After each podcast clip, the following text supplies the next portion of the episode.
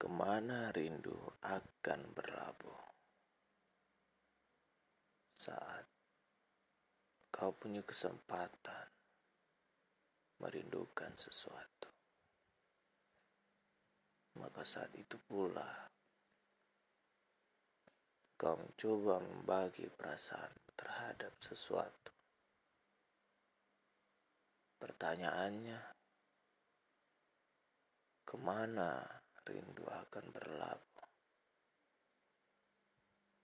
maka itu kembali kepadamu. Apa kau akan membawanya terus atau berhenti di tengah lautan?